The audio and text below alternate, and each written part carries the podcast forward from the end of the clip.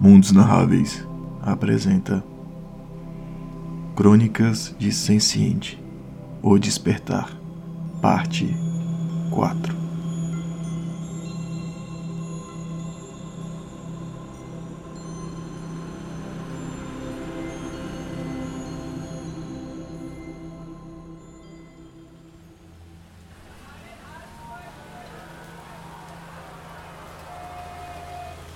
Os sons da cidade baixa percorriam os becos e rodovias do gueto. Mercadores vendiam seus produtos em uma cacofonia empedrada de sons, gritos e do barulho noturno. A vida não era fácil para os menos abastados. Viver das sobras da parte de cima não era agradável e muito menos prazeroso. Esperança essa era a palavra-chave para a sobrevivência das pessoas que viviam nas favelas, em sua luta diária para conseguir uma refeição e sobreviver mais um dia. Aqueles que abdicaram de sua dignidade tentavam ascender de outras maneiras, entrando em gangues e se envolvendo com a criminalidade. Ali era um lugar onde a frase dinheiro fácil brilhava os olhos, principalmente daqueles que se revoltavam com a situação. Frente a uma loja de artigos religiosos, dois inquietos observavam a movimentação da rua, atentos ao ambiente hostil que os cercava. O mais alto e corpulento fazia questão de mostrar seus implantes e melhoras dos braços, onde agora toda a parte orgânica tinha sido substituída por metal e fios, que, mesmo de baixa qualidade, ainda empunhavam respeito e temor em um combate direto. O outro, esguio e magricelo, escondia o rosto em seu sobretudo, mostrando apenas seus olhos vermelhos modificados, com as púpilas verticais como a de um felino, e alguma coisa que constantemente remexia por debaixo das vestimentas. Um carro de alta classe cor vermelha parou frente aos dois, fazendo com que se entreolhassem temerosos. Sabiam que quem possuía carros velozes e de alta performance gostava de ostentar o som do motor, demonstrando a potência de seu veículo e a profundidade de seus bolsos. Agora, silencioso como esse que chegara, significava apenas uma coisa: o carro de um assassino, um rachachim. Tem certeza que é aqui? Asimov olhara com desconfiança o painel da loja. Sim, com certeza ele sabe o significado dos seus glitches. Respondeu Davi, colocando a mão sobre o ombro do androide. John descera do carro escondendo a arma na jaqueta. Acho melhor resolvermos isso rápido, cara.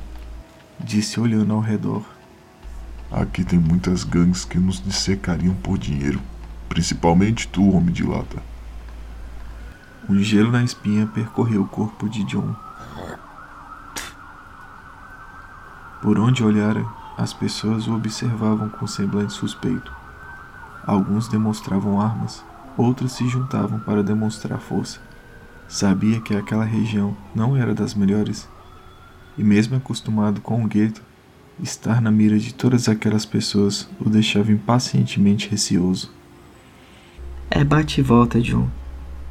Davi deu o primeiro passo de fé, indo em direção aos dois capangas frente à loja.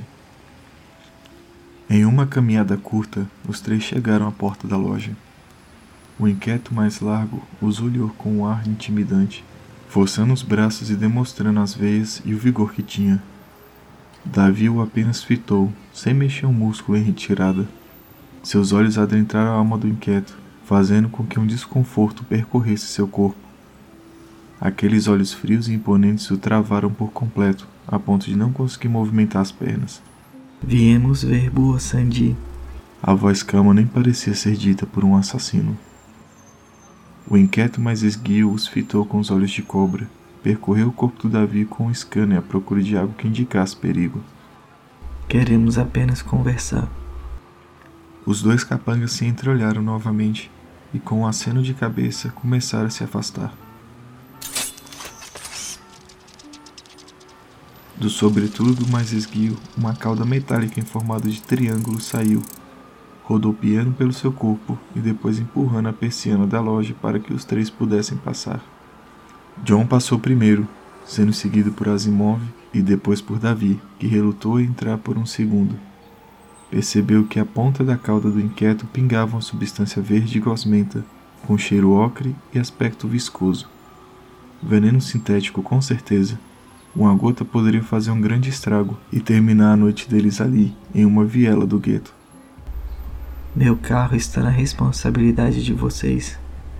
Se alguém encostar nele, usarei seus implantes como decoração. E adentrou.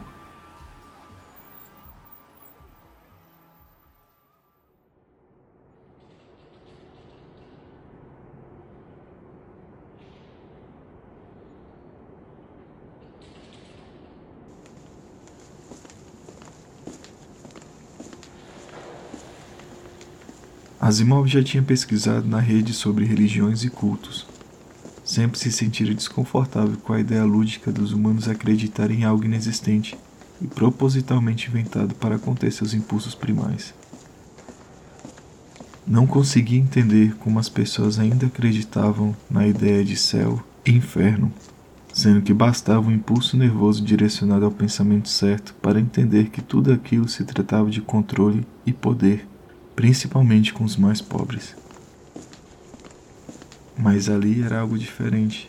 Na loja existiam diversos adornos, fetiches e símbolos diferentes. Partiam do catolicismo ao voodoo haitiano, dos orixás africanos ao panteão nórdico. Ali era um lugar neutro em todas as suas particularidades, como um Elísio entre os deuses. Quem é esse Boa Sandi? Perguntara o androide, admirando as peças religiosas. Ninguém sabe ao certo. Alguns falam que é um vendedor, outros que ele é um loa voodoo. Ele parou frente a uma porta de cor vermelha, circundada por um arco preto. Alguns dizem que ele é até um deus. E no que você acredita? Davi tirou os olhos da porta e voltou eles para Asimov. Não sei te dizer, amigo. Às vezes acho que ele é tudo isso. E dando um sorriso, colocou a mão no ombro do amigo. Deixem que eu falo, ok? Ele abriu a porta e passou primeiro. Asimov olhou para John, que estava aparentemente perturbado e receoso. Cara, eu odeio essa parada de voodoo. E passou pelo arco.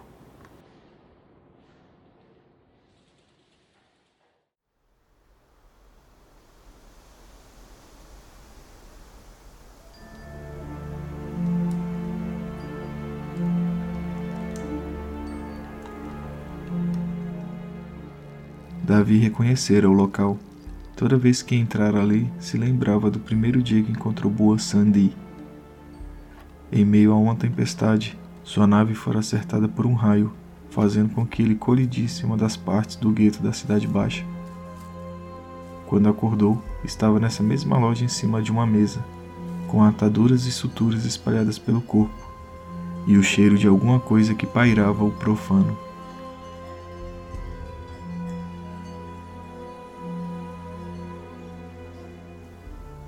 Cheia de velas e adornos religiosos, a sala ainda era escura e com a tonalidade verde acinzentada.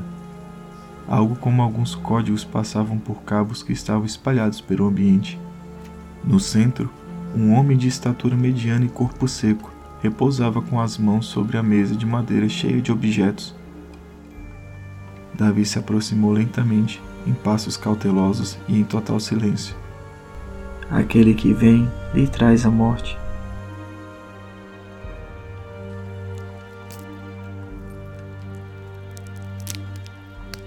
A estátua movimentou-se lentamente. Primeiro os dedos começaram a estalar sobre a mesa, depois os ombros e então o pescoço, tornando o rosto visível abaixo da cartola, revelando um olho encoberto por um pano e outro de tonalidade amarela, até que sua mandíbula começasse a ranger e soltar palavras. E a morte lhe abraça afavelmente. Rachachim, portador da luz. Rachachim, portador da vida. Boa Sandi mal virara seu rosto para os três. Era perceptível seu olhar por uma presença que acompanhava o ambiente, um peso que pairava por todo o ar, fazendo com que John sentisse os pulmões vagarosos e cheios de fardo. Davi se aproximou do ser e colocou um cartão de créditos em cima da mesa. Venho em busca de seu conhecimento, boa Sandi, aquele que abraça a morte. O homem o olhou de uma maneira neutra e curiosa, com seu rosto caolho vasculhou a mesa e depois olhou atentamente os três. O que você procura, Caronte do rio Estige? Davi cuidadosamente empurrou pelos ombros Asimov à frente de Boa Sandi. Este meu amigo está com problemas. Diz que tem visões em glitches e vozes surgem em momentos de necessidade, dizendo o que deve fazer. Asimov permaneceu parado, incrédulo sobre tudo aquilo. Não conseguia decifrar ou mesmo fazer uma leitura do homem à sua frente. Não sabia se ele era realmente um homem, máquina ou até mesmo um deus. Hum, todas as almas que passam pelo estige lhe fazem uma oferenda. Onde está a minha? Davi se aproximou e sacou uma adaga de seu bolso. Empunhou a lâmina e a colocou na palma da mão e antes que pudesse fazer seu sangue correr pelos dedos, Boa Sandi o interrompeu. Ah, não. Não quero teu sangue imaculado. Não, não, não, não. Muito menos o sangue corrompido sintético do replicante. Eu quero o sangue dele. Terminou a frase apontando para Asimov. O androide olhou apreensivo para os demais. Davi então reconfortou com um aceno de cabeça em forma positiva. Asimov abriu a palma da mão direita e com a adaga puxou um pequeno cano por onde passava um líquido negro e viscoso. Boa Sandi passou a unha de seu indicador recolhendo o fluido do androide e depois o levou à ponta de sua língua negra. Eu vejo o homem abaixou a cabeça por um instante, degustando o óleo por entre os dentes. Eu vejo.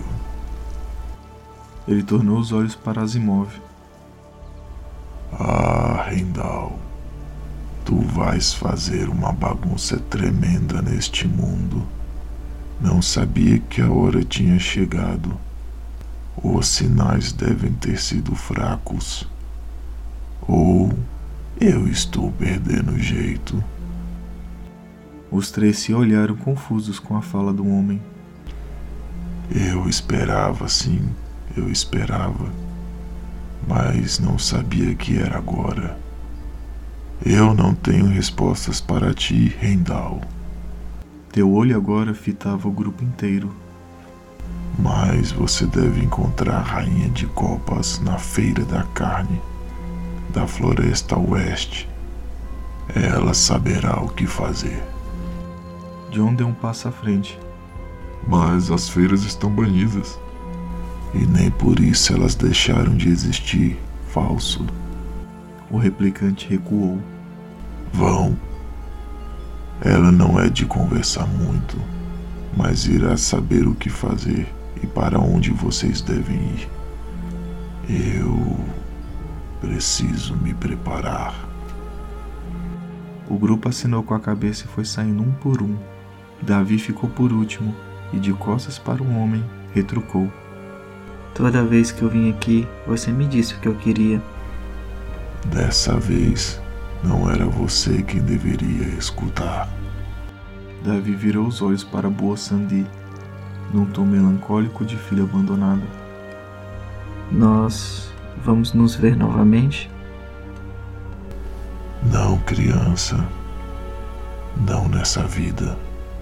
Davi engoliu a seco as palavras e virou o corpo para a porta. E pelo reflexo do espelho ao lado, vira Boa Sandi pela última vez. Você é uma pipa que caiu em um tornado. Vá e não se esqueça. O homem retirou cuidadosamente a faixa do olho esquerdo, revelando um implante cibernético de coloração verde e preta, tão escura que o mero olhar trazia um desconforto de um vazio que só aqueles que perderam algo que amavam poderiam sentir. Boa Sandy tem todos os olhos. E mais um. O assassino entendera a mensagem. Passou pelo corredor sentindo uma angústia causada pelas palavras que acabara de ouvir.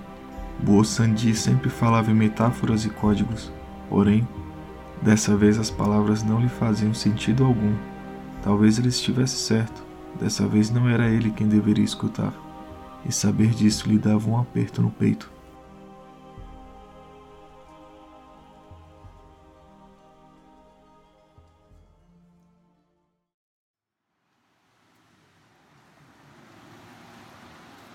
Passando pela persiana, viu John vasculhando detalhes no carro, como se procurasse uma batida ou arranhão. Asimov estava parado olhando ao redor. Onde estão os guardas? Davi olhara ao redor procurando sinais de luta ou fuga, mas não encontrara nada fora do normal. Ao tornar os olhos para trás, toda a loja estava diferente. As luzes haviam se apagado, não existia mais barulho das peças religiosas e até mesmo o ar parecia parado lá dentro como se fosse uma casca sem alma. Asimov chegou perto de Davi com a visão para o interior da loja. Como eles conseguiram esvaziar a loja? Eles nem passaram pela gente no corredor. Esse é um dos poderes de Boa Sandy. Nem tudo é o que parece. Eu odeio essas paradas de voodoo. Vambora daqui, cara. John abriu a porta e entrou no carro. Davi olhou para a loja uma última vez. É, Vamos.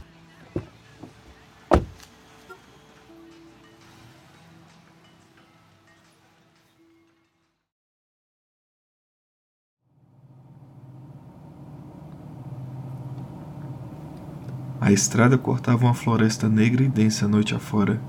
Sequoias e pinheiros gigantescos se contorciam e gemiam acima do carro, fazendo com que John ficasse cada vez mais ansioso. Mano, tu tens certeza que é aqui? Não tô vendo nada, só essas árvores sinistras. Tem que ser aqui em algum lugar. Asimov, mostre o mapa de novo. O androide estendeu a palma da mão, fazendo com que feixes de luz aparecessem, revelando um mapa tridimensional com paralelos e meridianos. Aqui. Davi apontara para uma clareira no mapa. Alguma construção deve estar aqui, pela diferença do padrão da floresta. Por que tu achas isso, Davi? Essa floresta foi construída em cima de uma antiga fábrica de componentes químicos para foguetes. Essas árvores são modificadas geneticamente para poder limpar esses componentes, por isso foram plantadas em um padrão. Vamos descer e ir a pé. Deve ser aqui por perto.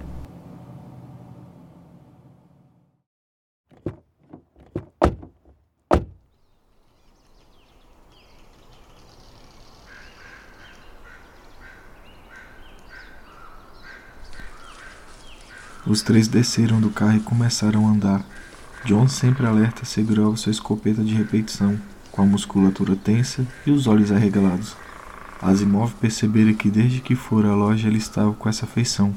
Talvez o lance do voodoo realmente o incomodava. Os três caminharam por entre as sombras por alguns minutos. Quando começaram a ouvir barulho de pessoas conversando e algumas explosões.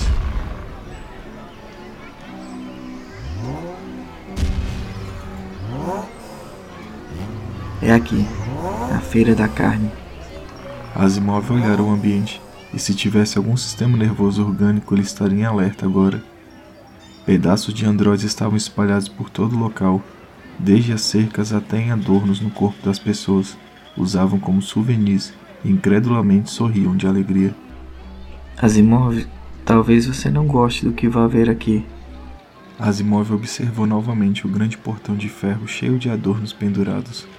Era perceptível seu incômodo. Não tem problema, Davi. Viemos com um propósito e não vou recuar até que seja cumprido. Os olhos de Asimov mudaram desde a primeira vez que se encontraram. Davi percebera que depois de tudo que viveram, Asimov não era mais o pequeno androide ingênuo que encontrava na mansão de Vasily. Seus olhos eram marcados por toda a trajetória de aprendizado, perda e violência que viveram Davi temia que o mundo corrompesse seu amigo com toda a realidade empurrada em sua face, e que talvez, no final dessa jornada, ele não pudesse ser mais o mesmo de antes. Tudo bem, amigo. Vamos fazer o que tiver e sair o mais rápido daqui, ok? Asimov concordou com a cabeça. Davi, como vamos passar por ali, cara? Se a gente for com Asimov lá, ele já era. John coçava a barba falha no queixo enquanto olhava a entrada. Davi olhou atentamente a estrutura, procurava uma falha na grade metálica ou em um lugar que pudesse adentrar. Temos que entrar pela porta da frente, disse Davi apontando para os guardas do portão. Vão me passar por fornecedor e dizer que vocês dois estão aqui para o show. John olhou torto para Davi.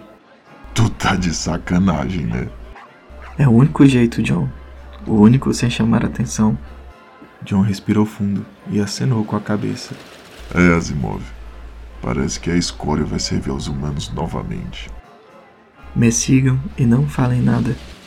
Davi deu o primeiro passo em direção à feira. Na porta, um segurança de aparência nada gentil e olhos furiosos o fitou com um ar de soberba e intimidação.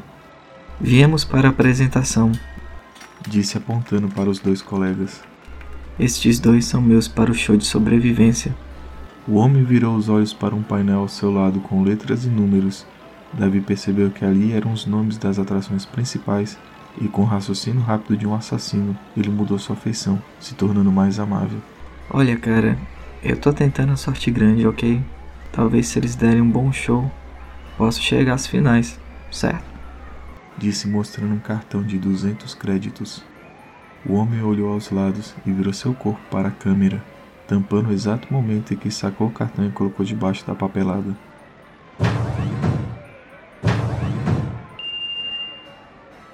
A porta se abriu e os três passaram.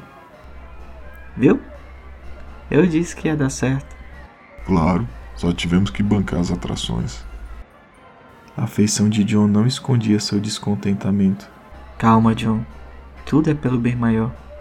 Os três começaram a vasculhar o local, e para consenso de todos, aquilo não era humano. Pessoas se divertiam em arquibancadas, vendo androides sendo destruídos e quebrados peças voando por todos os lados, sendo destroçadas por atropelamento de carros turbinados. Outros rodavam em máquinas de tortura parecidas com as máquinas medievais, e, o pior de todos, aqueles que pagavam uma grana preta para destruir androides com armas brancas. Asimov olhou toda aquela cena. Vários de seus semelhantes eram destruídos por mera diversão, em uma cacofonia de alegria e retalhos de metal sendo girados no ar em um circo de horrores que, caso fosse orgânico, seria classificado como um dos antigos filmes de terror. Precisamos encontrar a Rainha de Copas o mais rápido possível. Os olhos do androide cercavam o ambiente.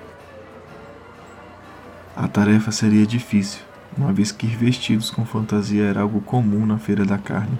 Muitos usavam adornos e roupas que tampavam as suas feições e rosto. E na mente de Asimov, uma pergunta veio: por que os humanos precisavam de tantas máscaras para esconder sua felicidade? Os três foram caminhando em meio à multidão. Davi observara que os guardas ali não usavam armas de fogo ou energéticas. Eram apenas cacetetes ou soqueiras presas aos punhos. As pessoas não se incomodavam com a presença de Asimov ou John. Alguns até passavam a mão, tentando decifrar o toque se eles eram reais. Alguns ainda tentavam puxar um pedaço da roupa de John ou algum de seus cordões de miçanga, como se fosse um espólio de algum guerreiro antes de ir ao combate. Em meio à multidão, Asimov viu uma mulher de olhos tristes e pequenos, virados para baixo, como em um movimento autômato, carregando uma caixa de doces, cigarros e outras drogas que poderiam ser vendidas ali. Ele forçou o leitor e viu que sua roupa era preta e vermelha, com desenhos de um coração na bochecha. Davi, o androide apontou para a mulher. Será ela? O assassino a fixou com seus olhos. Agora que perceberam que todas as mulheres que trabalham ali estavam com vestimentas baseadas no baralho, algumas com sinais de coração, ouros e paus. Todas elas estavam vestidas com o símbolo da sorte e naipe das cartas. Agora é nossa aposta mais alta. Vamos chegar nela e.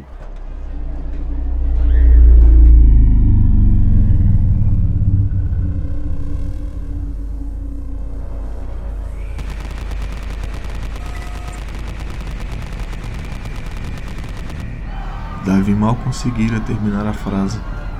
Do céu, uma nave do tipo pelicano desceu, fazendo um barulho agudo que criou caos e espanto em meia multidão, seguido por uma saraivada de tiros.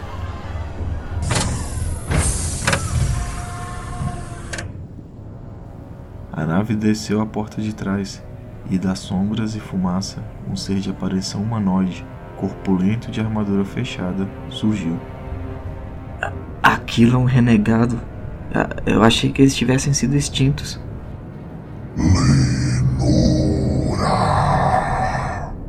Luzes azuis escapavam dos olhos da criatura.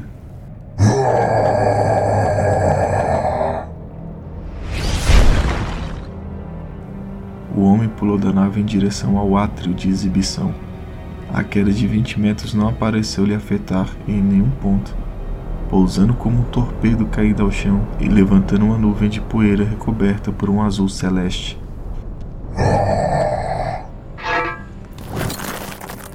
Colosso emitiu um ganido, e de suas costas ele puxou um machado totalmente azul, com vapor exalando de suas extremidades. E com passos pesados começou a andar em direção à mulher que Asimov apontara. John, busque um veículo de extração para sairmos daqui. Asimov, resgate a rainha. Davi puxou sua katana Omni das costas. Eu cuido do renegado. Asimov correu em direção à garota. O renegado elevou o machado à altura maior que seu corpo poderia alcançar, pronto para desferir o golpe certeiro na mulher de cabelos pretos.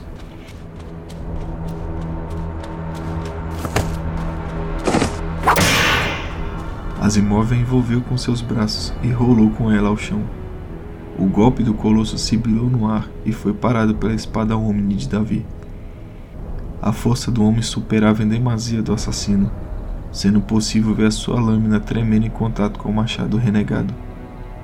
Davi tentou empurrar o homem com seu corpo, jogando seu peso à frente para criar um espaço entre os dois, porém a criatura não mexeu um centímetro. Vai, Asimov, tira ela daqui! O androide levantou a mulher e a puxou pelo braço. Os olhos da mulher o fitaram como a de uma esfinge. Seus cabelos pretos e a pele alva destoavam da tatuagem ou desenho do símbolo de copos em sua bochecha. Tal criatura tão frágil estava parada em sua frente, em um torpor paralisado e de olhos arregalados. Davi puxava o colosso com as duas mãos e tentava de alguma maneira perfurar a armadura com a espada. Asimov segurou a mulher pelo braço e com a força que tinha arrastou. A lâmina Omni tentava perfurar a armadura do renegado, e cada vez que empurrava sua energia contra ela, mais a coraça se tornava de uma tonalidade azul brilhante. Asimov carregou a mulher para debaixo de uma arquibancada e, encolhendo os ombros, falou: Fique aqui. Se eu não ajudar, meu amigo irá morrer. Na redoma, Davi girava a espada como um ao vento.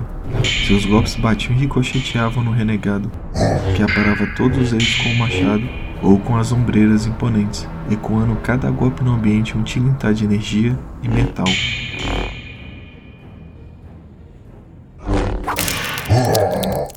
Em certo momento, Davi conseguiu ferir a criatura no peito, cravando a espada em um momento de distração, subindo um barulho de solda e metal derretido com um cheiro de carne podre no ar. E com um chute, ele afastou a criatura de perto de si. Davi sorriu por um momento, vendo o renegado segurar com a mão direita o local da ferida.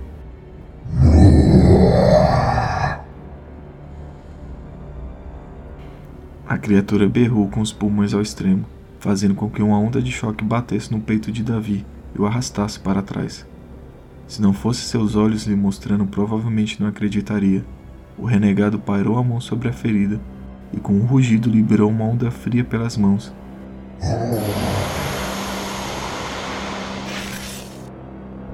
Fazendo com que o talho causado pela espada de Davi fechasse como um ferimento comum. Sua espada havia derrubado inúmeros inimigos, de homens a robôs, de metal a concreto puro, mas em nada parecia afetar aquele homem. E nesse exato momento de distração, houve um barulho. E em seguida, um frio na barriga. Do braço estendido, o renegado disparou uma corda com a ponta de metal, que varou as entranhas de Davi, abrindo-se em três garras que cravaram em suas costas e laceraram sua carne, fazendo com que seu sangue começasse a escorrer e uma dor aguda percorresse seu corpo. Em um solavanco ele puxou o assassino. Davi voou pendurado pela amarra que gelava seu corpo, indo de encontro com a mão do renegado que envolveu seu pescoço e colou sua face à da criatura. Os olhos azuis fitaram novamente o rachachim, gelando sua espinha e surgindo uma sensação muito esquecida, paralisando-o por alguns segundos. Asimov recobria a mulher com os braços, escondendo a pequena abaixo de um banco revirado pela multidão durante a confusão. No ar, uma mistura de poeira, faíscas e luzes pairavam sobre a redoma. A maioria das pessoas haviam fugido e abandonado a feira da carne. Aqueles que não conseguiram se escondiam abaixo de onde conseguiam. O androide permanecia observando à distância o embate de Davi e o renegado. Em seu sistema, um misto de preocupação com seu amigo e o desejo de realizar a missão iam de encontro. Procurava o um meio de ajudá-lo, mas temia que a mulher pudesse se machucar ou até mesmo ser morta. A poeira diminuiu um pouco, revelando Davi estático, como um animal prestes a ser morto pelo predador, e em sua frente, o homem de armadura com tonalidade azul e preta o segurava pelo pescoço enquanto empunhava o machado envolto por uma névoa azul. Quase que como em câmera lenta, a cena passava pelos leitores de Asimov devagar.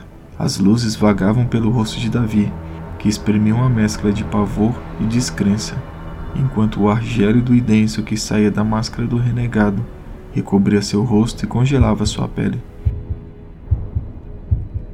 Seu coração, que permanecia sempre em um ritmo contínuo, agora batia feito tambores de guerra. E nesse torpor, lembrou das palavras de Boa Sandy quando questionara se ainda iriam se ver novamente. Não nessa vida. Repetiu com a voz fraca, quase que em um suspiro, e em seguida sua espada caiu ao chão.